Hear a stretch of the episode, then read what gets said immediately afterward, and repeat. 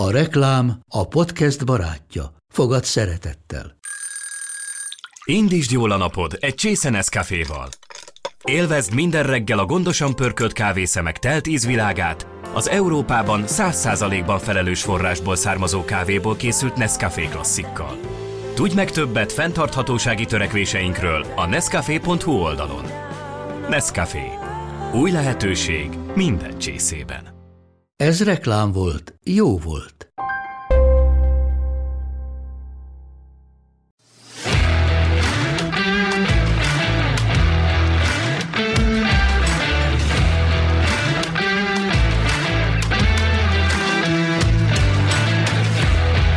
Szép jó napot kívánok mindenkinek, ez itt a Root Look, az Index kulturális rovatának podcast műsora. Ma egy vendégünk egy friss díjazott, Lőkös Ildikó dramaturg. Szerbusz Ildikó. Szerbusztok, örülök, hogy itt lehetek, és hogy elhívtatok. A díjat pedig ugye nem más, mint a, a Szabadtéri Színházak Szövetségének talán hogy is mondjam, az egyik legmegindítóbb, vagy, vagy legemberibb díja, ugye ez a Gedeon József Amfiteátrum díj és te, mint dramaturg kaptad ezt a díjat Póca Zoltántól, ugye a, a, a szövetség elnökétől, és ti együtt dolgoztatok, tehát ez a kőszeget szinte ugye majdnem azt, hát nem azt mondom, hogy nulláról, de, de szinte együtt építettétek föl. Ugye ő, mint igazgató, te, mint dramaturg. De ugye ez, ez, ez, ez, ez nem csak arról szól, legalábbis az én olvasatomban ott voltam a díjátadón, a, a Városmajorban, hanem hanem ez, tehát, hogy a dramaturg, mint, mint, mint munka, mint foglalatosság, erről beszélgessünk egy kicsit, hogyha lehet jó, mert azt tudjuk, hogy a, egy filmnél van színész, meg van rendező, meg operatőr, meg zeneszerző, és amikor azt mondják, hogy dramaturg, vagy egy színdarabnál, ugye, akkor az a dramaturg az mindig olyan, mint, hogyha, mint, az, mint az anesteziológus, nem? Tehát, hogy ott van a műtőben, de azért igazából nem tudjuk, hogy ott van, miközben nélküle nem, nincs műtét. Tehát a dramaturgia az neked mit jelent? Hát én már elég régóta vagyok a pályán, de ezt a kérdést, ha annyi pénzem lenne, hányszor föltették, hogy magam már nagyon gazdag ember lennék, szóval És mindig, a... mindig más mondasz? Hát van rövid, közepes, hosszú, van rövid, közepes, meg hosszú változatom. Hát a rövid, hogy aki a szövegekkel dolgozik, Nádasdi Kálmán mondta, hogy a rendező barátja, bár színészek mondták már ilyenkor, hogy akkor velük barátkozik mindenki barátja az írónak, és mindenkinek a barátja. Igen, szóval így közvetíteni próbál, egy ilyen közvetítő szerep, tudom, a, a, az íróknál olyan, mint a könyvszerkesztő, vagy itt is, itt is az szerkesztők. Tehát, hogy, hogy az ötlettől még eljut a bemutatóig, az íróval való kapcsolattartás, egy színháznak, vagy akár a szabadtériknek kitalálni a műsorát, barátkozni. Tényleg a barátkozás az nyilván nem a az ilyen könnyed barátkozásról beszélek, hanem a másikra ráérezni, másikkal együttműködni, tudni, hogy kinek mi jár a fejébe. Vannak olyan dramaturgok, akik hosszú távon ugyanazzal a rendezővel dolgoznak, mint például az Ungár Júlia Zsótérral, vagy a Fodor Géza, a Katona József, Dúró Győző, Katona József színház meghatározó dramaturgai volt. Én az a fajta vagyok, aki nagyon sok rendezővel dolgozik, és nekem ez az izgalmas, hogy mindenkinek beleérezni a gondolkodásába, az ízlésébe, követni, hogy ő hogy gondolkodik a világról, tehát sokféleképpen. Tehát tulajdonképpen az adaptációban segítesz. Hát, hogyha az nem dráma, amivel dolgozunk, igen, akkor abból, hogy lesz színpadi szöveg. De van, ami eleve dráma, de sokszor azt is vagy átírjuk, vagy meghúzzuk, vagy frissítjük a szövegét, vagy ha fordítás, akkor keresünk egy új fordítást. Tehát mindig a szöveg felől, meg hát a dramaturg az, aki írja a szórólapok szövegét, tehát kicsit így marketinggel is kapcsolata van, mert nyilván egy unalmas szöveget írok, akkor nehéz lesz eladni egyet. Az is a műsorfüzetek összeállítása, bár az most már elég kevés színházban van műsorfüzet. Tehát minden, ami szöveg. Igen, én például nekem van egy állandó helyem a játékszín, ott, a, ami a Facebook oldalra kerül, vagy a, a honlapra. Ez is egy dramaturg dolga? Vagy hát csak, igen, mert én vagyok leginkább benne abban, hogy mi, mit miért mutatunk be, miért játszunk. Uh-huh. Tehát megíratná a marketinges is, meg a sajtós is. Sokszor a sajtós meg is írja a játékszín a Várkony Judit, az, aki nagyon jól ír, de akkor is az, az előzi meg, hogy leülünk és dumálunk, mert azért, és akkor sokszor egyszerűbb, ha én eleve megírom, és akkor ő átalakítja saját ízlése szerint. De azért te nem dramaturgként kezdted a pályádat, hanem tanárként. Van összefüggés a kettő között, hogy dramaturg lettél? Az, hogy magyar Hát történelem? ö, ez, ez így nem igaz, mert nem sokat tanítottam, és már tulajdonképpen a középiskolában is megcsapott a színház szele, sőt, nálunk a családosan az apám újságíró volt, anyám is kulturális területen dolgozott, tehát a színház mindig is fontos volt a család életében, szóval az anyukám a mai napig emlegető jött, annak idején az Asher Oszkár hívta a művészetire, abban az időben, amikor a Berekkat itt, a Földi Terit, nem tudom, ezek a nevek ma mondanak valamit, Sós Imre, Szirtes Ádám került, tehát akkor így kifejezetten vadázták a, azokat a fiatalokat, akik nem kerültek be, és végül is nem, nem ment akkor el színésznek, de később elvégezte ő is a dramaturg szakot, bár nem dolgozott dramaturgként. Tehát a családban azért mindig, mindig megvolt ez a... És amikor középiskolába jártam, akkor is sokat jártam színházba, ott az még nem predestinál arra, hogy dramaturg legyek.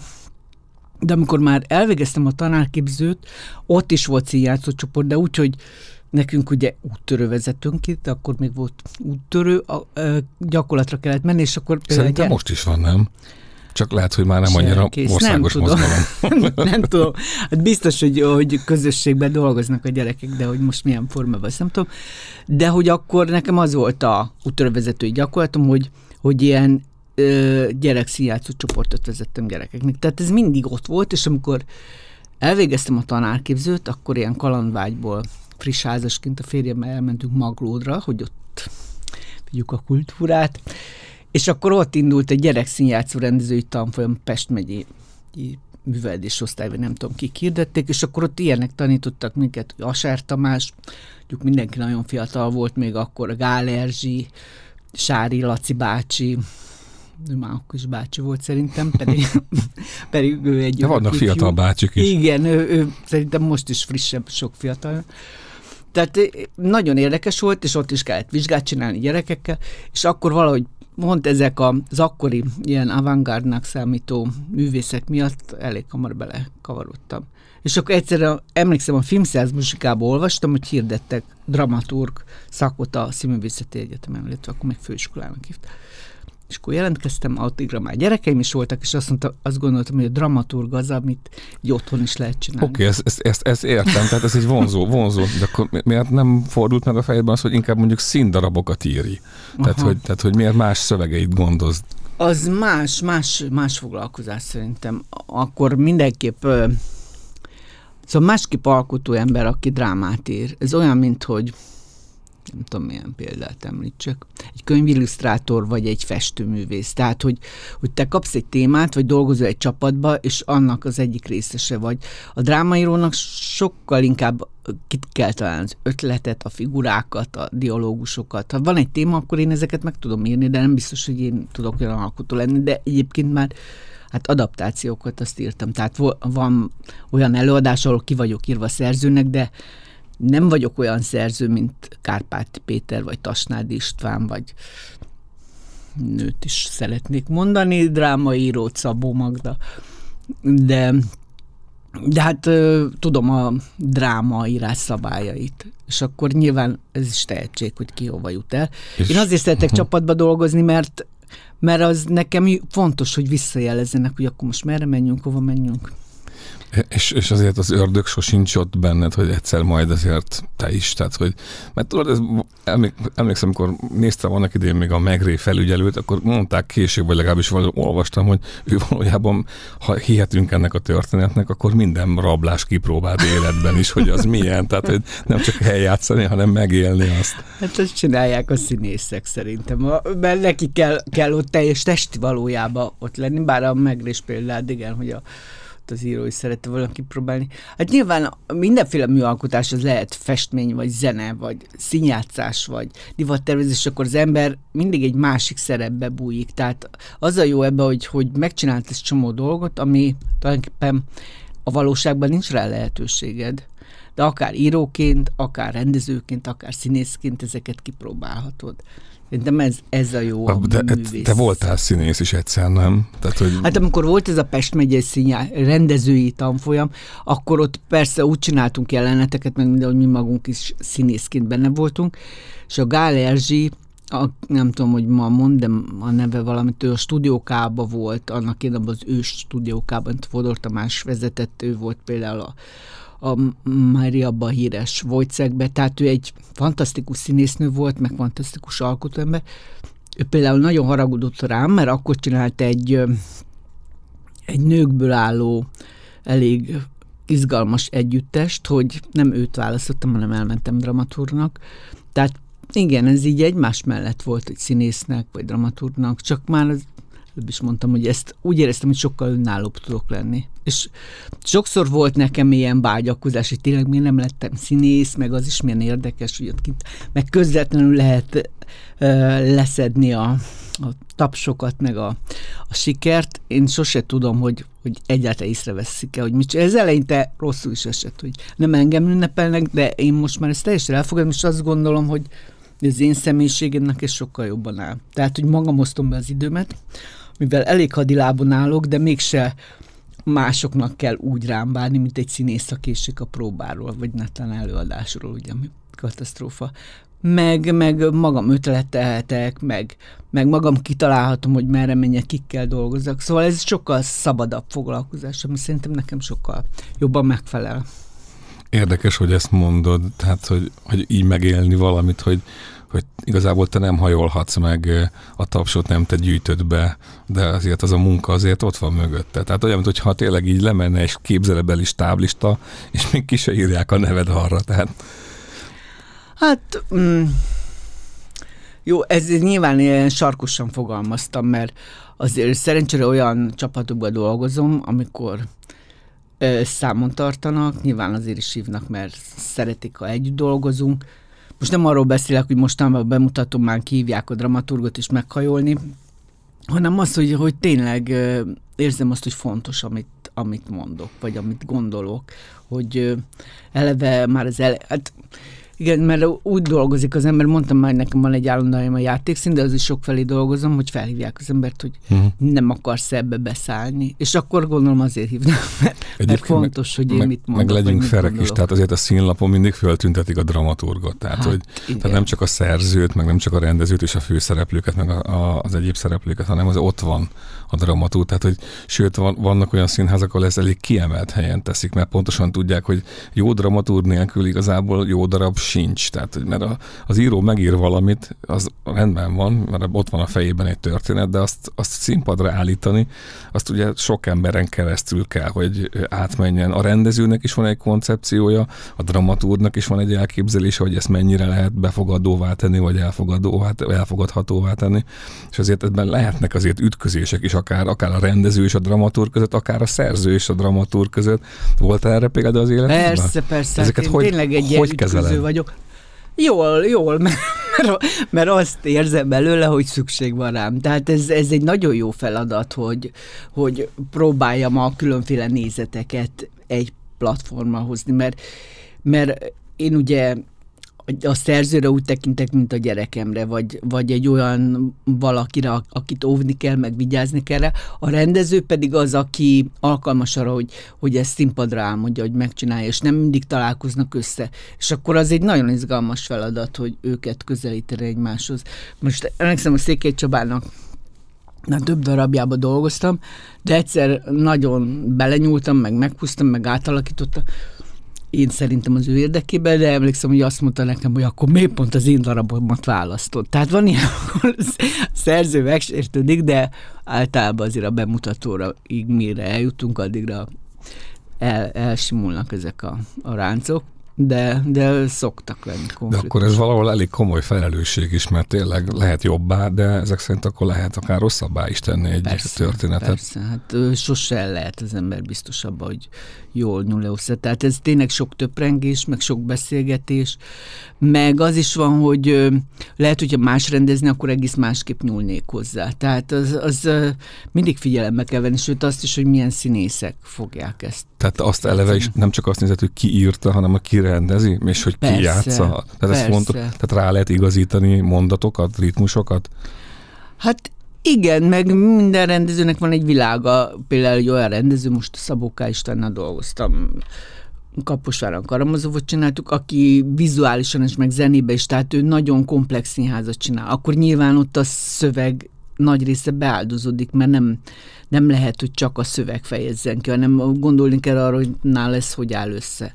De olyan rendező, aki meg azt szereti, hogy üljenek és beszéljenek, vagy például Spiro darab, ami nagyon szövegcentrikus, ott nem biztos, hogy, hogy annyira érdemes húzni, vagy annyira belenyúlni. Tehát az is egy dramaturg mint ahogy az is diszlettervező feladat, amikor egy üres teret kitalálnak, az is dramaturg munka, amikor azt mondom, hogy ez a szöveg, ez egyáltalán nem kell hozzányúlni. De ez nekem először elég fura volt, hogy akkor azt hiszik, hogy nem dolgoztam. De most már tudom, hogy igen, az is, az is munka, de akár meggyőzni a rendezőt, vagy én magamat meggyőzem, hogy ez nem, nem kell nyúlni. Tehát akkor ez egy jó felismerés, mert ugye sokszor mondják, amikor az ember interjú helyzetbe kerül, mint hogy most mi is vagyunk, akkor azt gondolja a meghívott, vagy éppen az újságíró, hogy kérdezni kell, illetve válaszolni kell. Miközben ez, ez csak egy interjú helyzet, ez egy kényszerhelyzet. Mert lehet, hogyha nincs jó kérdés, akkor mindenki jót válaszolni, vagy hogyha jó a kérdés, de nincs rá válasz, akkor, akkor ugye sokkal nehezebben megy előre a beszélgetés. Hál' Istennek ez pont nem olyan, mert ugye nagyon plastikus plastikusan tudsz mesélni az életedről. Amikor egyetemre jártál, mert beiratkoztál végül dramaturgon, nagyon jó tanáraid voltak. Tehát, hogyha azt mondom, tulajdonképpen a habitus mennyire határozza meg, vagy az irányt, hogy mondjuk egy dramaturgot kitanít. Mert azt mondjuk, hogy ha Bacsó Péter tanít, akkor lehet, hogy azt gondolják, hogy na, akkor ez egy biztos, hogy egy vicces, humoros ember lesz. Miközben azért Bacsó elég mély volt, nem? Igen, mert mi annak idején színház és filmdramaturgiát tanultunk elméletileg, tehát azért volt Ungvári Tamás meg Bacsó Péter is az osztályfőnökünk. Bacsónak tényleg a világlátása nagyon izgalmas, tehát ő állandóan történeteket gyűjtetett velünk, hogy akár újságcikkből, meg ami, amiből lehetne majd, majd valamit csinálni, meg novellákat adaptáltunk nála, meg például Hát az most is kiderült, hogy elég késős vagyok, sajnos akkor is volt. És akkor ő mindig azt kérte, hogy oké, okay, elkésik valaki, de valami jó történettel álljon elő. Tehát ne hogy nem jött a villamos, meg nem tudom, hanem akkor neki kellett valamit kitalálni, hogy miért késtél. De a, a, a valóság ilyen... sokkal izgalmasabb, mint a kitaláció, nem? Hát igen, de mondjuk egy dramaturgunk vagy egy írónak az a feladat, hogy ezt érdekesek. És nem mindig volt, igen, ezt, ezt szoktuk mondani, hogy a valóság az érdekesebb, de nem mindig volt érdekesebb az a kés, és egyszerűen elkéstem, és kés nem volt semmi olyan izgalmas oka, és akkor ki kellett valamit találni. Meg hát a Bacsótól például azt is meg lehetett tanulni, hogy, hogy milyen egy tanárdiák viszony. Szóval én azóta már tanítok több helyen, és ő nekem mindig sokszor eszembe jut, hogy hogy lehet közvetlen maradni, hogy lehet bíztatni, hogy lehet úgy a tanítvány tehetségét kibontakoztatni, hogyha közben egész más ízlése van, mint, mint a tanárnak, szóval ő, ő ebből a szempontból is fantasztikus volt. És az Ungvári Tamást is én azért szerettem, mert, mert egy fantasztikus koponya volt, szóval olyan műveltsége, meg világlátása. Én például tőle hallottam először a számítógépekről, akkor ez annyira hihetetlen volt, emlékszem, hogy azt mondta, hogy majd otthonról belépünk a könyvtárra, a katalógusaiba. Ezt nem is hittem el akkor, ez a 80-as évek közepe, és ma már ez olyan evidencia, hogy bármit hm. otthonról meg lehet nézni. Meg, meg Osztovics Levente is tanított minket, Fövény Lászlóni, Petrovics Emil zenetörténetet. Hát kiváló tanárok. Hát nagyon-nagyon klassz volt oda járni. Persze az ember mindig kritikusan is szemléli ezt, és én, aki így kicsit az avantgárd felől jöttem, meg Gálerzsi, meg Aser, nagyon régi módinak éreztem akkor ezt az egyetemet, de érdekes volt az, ahova én jártam színházba, meg az, amit ott tanítottak a kettő együtt. Egyébként ezt sokan elmondják, mert az Aser Tamás is például az Ádám Otto tanítványa volt, aki akkora már nagyon porosnak, meg idejét múltnak tűnt, de mégis az Aser is mindig azt meséli, hogy mennyi mindent tanult tőle. Tehát ez nagyon érdekes, amikor ilyen lázadóként az ember kicsit régi módonak látja őket, de utólag mégis rájön, hogy mennyi mindent lehet ebből tanulni a különböző Jó, világokból. De nem ez a lényeg, hogy a mestert meghaladni? de, de ezt mindig mondjuk, igen. De egyébként ez érdekes, mert én is nagyon örülök, amikor ilyen sok tehetséges fiatal van, és nem azt gondolom, hogy úristen, ez mind letapos, tehát azért viccesen sok, szoktam mondani, de igazán nagyon, nagyon örömteli, hogy te is tanítottad, vagy illetve te is tanítod a dramaturgiát. A, az, az érdekel ebből a mm, aspektusból, hogy amikor kiállsz eléjük, akkor neked van ilyen nyitó gondolatod, amivel megpróbálod őket vagy elűzni, vagy behúzni ebbe a világba? Igazán nem dramaturgokat tanítok, hanem sok felé tanítok dramaturgiát, tehát ez is más, amikor dramaturgoknak kellene oktatni. Például az nagyon nagy kedvencem, hogy a Képzőművészeti Egyetem látványtervező hallgatóinak kortás színház kurzust vezetek, ami abból áll, hogy egyrészt a különböző színházi törekvésekről beszélgetünk a világban, kik a jelentős rendezők, milyen fontos előadások vannak. Ez nagyon furcsa nekem, hogy ami számomra evidencia, jó, minden tanár így van a saját tantárgyával, arra ők úgy rá tudnak csodálkozni. Szóval a, a mostani legismertebb rendezők is újdonságként hatnak, de legalább van értelme tanítani, meg a kurzus másik része, hogy nézzünk színházi eladásokat, és azokról beszélgetünk. Sose várom el, meg szerintem nem is lehet egy műalkotásra azt mondani, hogy ez jó vagy rossz, hanem a hatások érdekesek, és akkor ezeket próbáljuk elemezni. Hogyha nem tetszett nekik, akkor nekik miért nem tetszett, hogyha tetszett, akkor igen, nagyon sokszor nem egyezik a véleményünk, de az nekem is nagyon tanulságos, hogy nekik miért nem jön be egy előadás. Szóval Vignyászkitól kezdve a Serik Pintér Biláig mindenfélet nézzünk, és ő nekik ugye nincs meg az a előítélet, vagy nem is előítélet, hanem inkább előnézettségük, hogy tudják, hogy ki az, hogy Aser Tamás, meg Vigyánszker, tudják, de nem, nem látták az egész életművet, és ők mindig csak egy-egy előadás. De lehet, hogy ez nem is baj. Beszélnek, hiszen, és ezért érdekesek, hiszen... mert én, én azért magamban, még ha igyekszem is szüzenülni egy előadáson, de hát nyilván ott vannak az előzetes élményem, és akkor nagyon érdekes, hogy hogy ő nekik az nincs, és hogy mennyire másképp látják igen, önmagában. Igen, mert a színház azért mégiscsak olyan műfaj, hogy hát mindig az adott pillanat találkozás hát élménye adja igen. meg azt a, azt a mélységet, vagy éppen magasságot, amit meg lehet ítélni. És lehet azt mondani, hogy ú, de jó volt 73-ban, de hát ez most már megkopott fényében egy kicsit igen. halovány. Igen. Aztán lehet, hogy két év múlva megint olyat hozat, hanyat dől az ember, mert ez mégiscsak a pillanat művésze. Hát igen, valahol. meg hogy, hogy én óhatatlan eszembe jutnak más hasonló eladások, aminek nem jut eszébe, és akkor nyilván azzal vettem össze, hogy ez jobb volt, vagy kevésbé jó. Most akkor egy fiatalabb embernek minden új újdonság, és másképp látja. Visszatérnek egy picit még arra, tehát, hogy, hogy ha nagyon belenyúlsz mondjuk egy szövegbe, akkor nyilván egyeztetni kell a szerzővel, mert olyan nincs, tehát hogy olyan nem kerülhet a színpadra, ami, amire nem bólintott rá a szerző, hogy oké, okay, ez mehet. Ez nekem mindig izgalmassá teszi ezt a munkát, tehát hogy, hogy hol vannak ezek a tólik határok. Tehát, hogy... Jó, van ez a színházi mondás, hogy a halott szerzőnél nincs jobb, tehát nem csak élő szerzőkkel dolgozunk. Igen, hát akkor szegény, aki már nem él, az úgy járt. De, de, egyébként, egyébként az a... bátrabb is vagy? Hát ne, ez Szerintem nem bátorság, ez szakmaiasság, szóval uh-huh. nem, nem, nem. Én nem, nem, nem úgy félek, hanem a, attól tart, vagy arra figyelek én, hogy, hogy szakmailag rendben legyen. Tehát itt megint a rendezőre térek vissza, hogy az, amit ő elképzelt, az, az ahhoz igazodjon. És az a furcsa, szóval azt tapasztalom, hogyha egy nagyon jó szerző nyúlsz hozzá, az lehet Sophocles, Shakespeare, vagy Molière, vagy, vagy Molnár Ferenc, nem a Molnár Ferenc, ez kicsit más ebből a szempontból, amit mondani akarok, hogy sok mindent kibírnak. Tehát, hogy húzhatod, vonhatod, átalakíthatod a Zsótértól kezdve egy hagyományos színházi eladást, mindent kibírnak azok a szövegek, és amikor valami nem áll olyan biztosan a lábán, akkor, akkor nagyon gáz, amikor belenyúlsz, és egyszerre összeomlik az egész épület. Azért mondtam, hogy Molnár Ferenc más, mert az meg egy nagyon erős struktúra, tehát az ő dramaturgiának az a lényeg egy nagyon erős, tehát ott, ott veszélyes belenyúlni, de arra is láttunk már példát, hogy egész másképp közelítettek, akár egy Máté Gábor előadás, azt hiszem a játék a kastélyba csinálta, vagy a Zsótér is csinált most Molnár Ferencet. Tehát, hogy hát igen, ő, nagyon neki, neki, neki jövőre jár le, azt hiszem pont a a szerző. Igen, 23-ban, igen, igen, azt nagyon sokan várják, mert, mert nem régen volt egy, hát mondok neveket, hogy egy Mohácsi előadást nem engedtek az örökösök Miskolcon, igen. vagy Nyíregyházán már majdnem bemutató előtt volt. Tehát ezt sokan várják, igen, ahogy várták a Bartok jogdíjak lejárását is.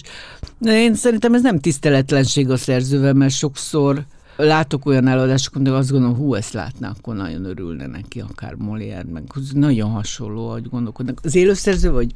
Szatériek, hát ott meg egyébként igazán nem kötelező egyeztetni a szerzővel, ő mondhatja azt, hogy, hogy ezt nem engedi, meg mi is mondhatjuk, hogy mi ez jobban értünk, tehát ez lehet, tudok olyan próbaidőszakról, amikor kitították a szerzőt, tudok olyanról is, amikor a szerző egy egy névelő kihúzása miatt sírva fakadt. És hát mondjuk nekem a Garaci László nagy kedvencem, mint drámaíró, és, a, és ő az a fajta író, aki nem nagyon szokott beleszólni, hogy hogy nyúlnak a szövegéhez, csak emlékszem egyszer volt egy bemutató, amikor nagyon szétszették, szóval alig lehetett rá is, és akkor azt mondta, hogy jó, jó, de akkor még pont az én darabomat választották. szóval abban is van igazság. Hát nyilván dramaturként próbálok a szerző szellemébe eljárni, de ahhoz is igazad, nem a rendező kérdez. Tehát megint ott vagyunk, hogy egy ilyen közvetítő. De azért nagy, nagy összeveszések és örök haragok nem születnek. Örök haragok nem összeveszések, igen, de mert az nekem is jót tesz, mert nyilván átgondolom, hogy mitől ilyen ideges, hát nem érti, hogy mit akarok. Gondolom a szerző is gondolkodik rajta, és akkor azért mindig sikerül valami közös megegyezésre jutni. Most mind dolgozol éppen. Most, most tudom, hogy itt van a, a szabadtéri színházak szezonja, ugye most tényleg itt kinyílik az ország, hál' Istennek ne essen annyi eső, illetve hát eshet csak ne akkor, amikor éppen az előadás megy. Meg sok helyen már befedik, csak akkor meg oda van a varázsa, az, hogy a zöldben ül az ember, igen. Igen, mert például épp a Városmajor az be van fedve, és ott vannak a gyönyörű fák, és nem élvezi az ember. Szóval mind dolgozol most, tehát hogy Hát igazán most nem a szabadtériken dolgozom, bár ott is van egy munka, majd arról mindjárt beszélek, hanem ilyenkor tart a jövő évad előkészítése, bár már a színházak megkérdetik az évadjukat, de de azért a szövegeken dolgozni, a rendezőkkel való egyeztetés, az pont Olyat mondja, hogy izgalmas, amit, amit, amit téged is lázba hozott. Hát igen, amit mondanék, azt szerintem még nem lehet mondani. Ez mind, hát, ettől izgalmas. Hát most dolgozom, jó neveket mondok, hogy Szikora János fogja rendezni, Német Ákos írja, de azt még nem mondom meg, hogy mi játékszínben lesz majd, és a színész nevét sem mondom meg, tehát nagyon hát izgalmas. Hát vagy. Jó, de akkor egy másikról, hogy Gyulán szerintem az én díjamhoz, amit tényleg nagyon meghatott, mert hogy eddig csak színészek kapták, és idén ö, találódott az, hogy ne csak színészek, hanem tágítsák a kört, tervezők is, dramaturgok is, rendezők is, és pont én voltam, az Molnár Piroska Pogány utka Vignyánszki után. A Vignyánszki az rendezőként kap, tehát rendező is kapta már, de dramaturg még nem. És ott 15 éve csinálok felolvasó színházat, ami nagyon vadnak tűnhet kortás magyar felolvasó színházat, hogy nyáron a fürdőközönség elmegy Gyulán, kortás magyarokat hallgatni, Garacitól kezdve Német Ákosig, Závadától, Téreig és közben ennek van egy törzs, törzs közönsége, szóval én mindig látom a visszatérő arcokat, meg mindig utána van beszélgetés is. Ezt egyébként tényleg Gedeon József találta ki annak idején. Emlékszem, hogy a térennek a, a Jeremiás sa volt az első, és aztán, amikor Elek Tibor lett az igazgató, ez volt az első, hogy felhívott, hogy akkor ezt ugye folytatjuk.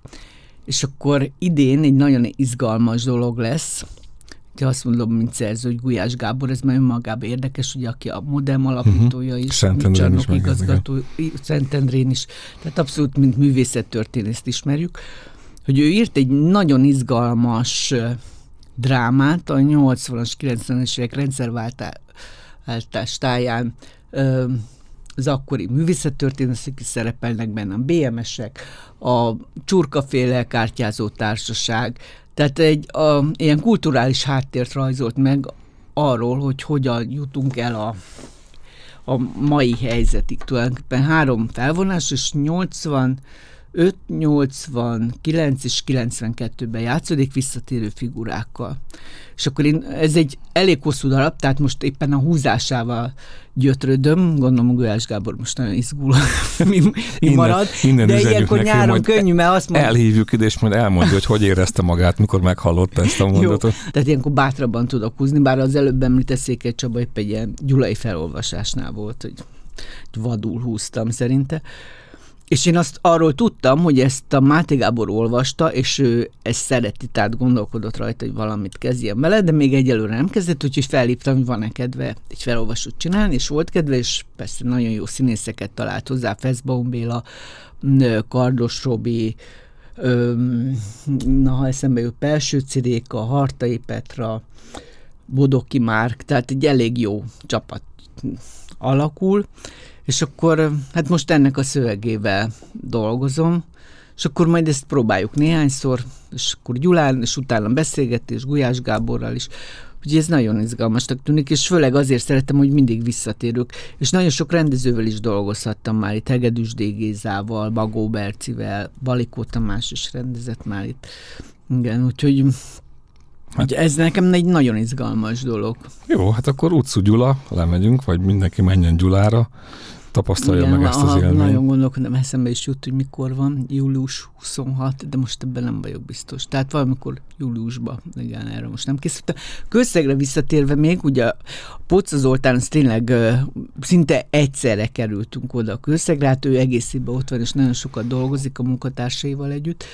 De igazán mellette mindig van egy visszatérő rendező is, tehát nagyon fontos, hogy Merő Béla nevét megemlítsük, aztán Merő Bélát, aki egyébként ennek az egész kőszegnek a színházi részének, tehát ezek a nyári színháznak a kitalálója volt, meg a harcos végrehajtója, akkor a Jordán Tamás, után az Namenák, több években a Göttinger, tehát így mindig vannak azért, akik így, így, így segítenek, de én az, az első három kint említett rendezők mellett folyamatosan ott voltam, és akkor mindig együtt találtuk a nyarat. Először ott, ott az volt a koncepció, hogy hogy magyar történelmi drámákat, akkor hamar kiderült, hogy a nézők se annyira fogékonyak, meg el is fogynak, hiába gondoljuk, hogy ez a dráma, és aztán jöttek a klasszikusok, Shakespeare, Molière, kortársak és mindenféle.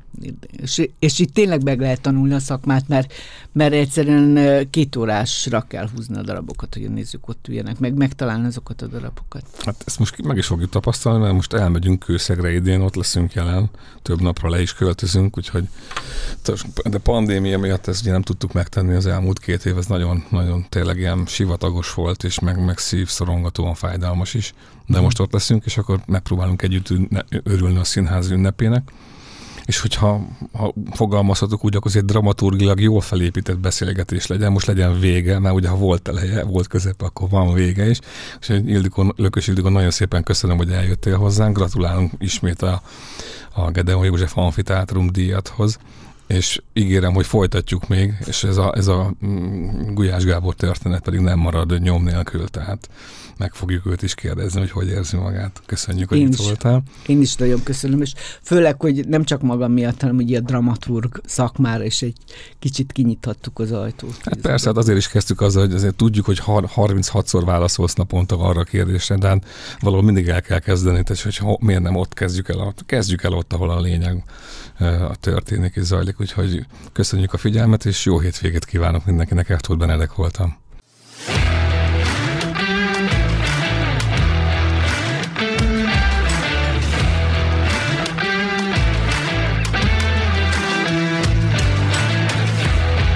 A műsor a Béton partnere.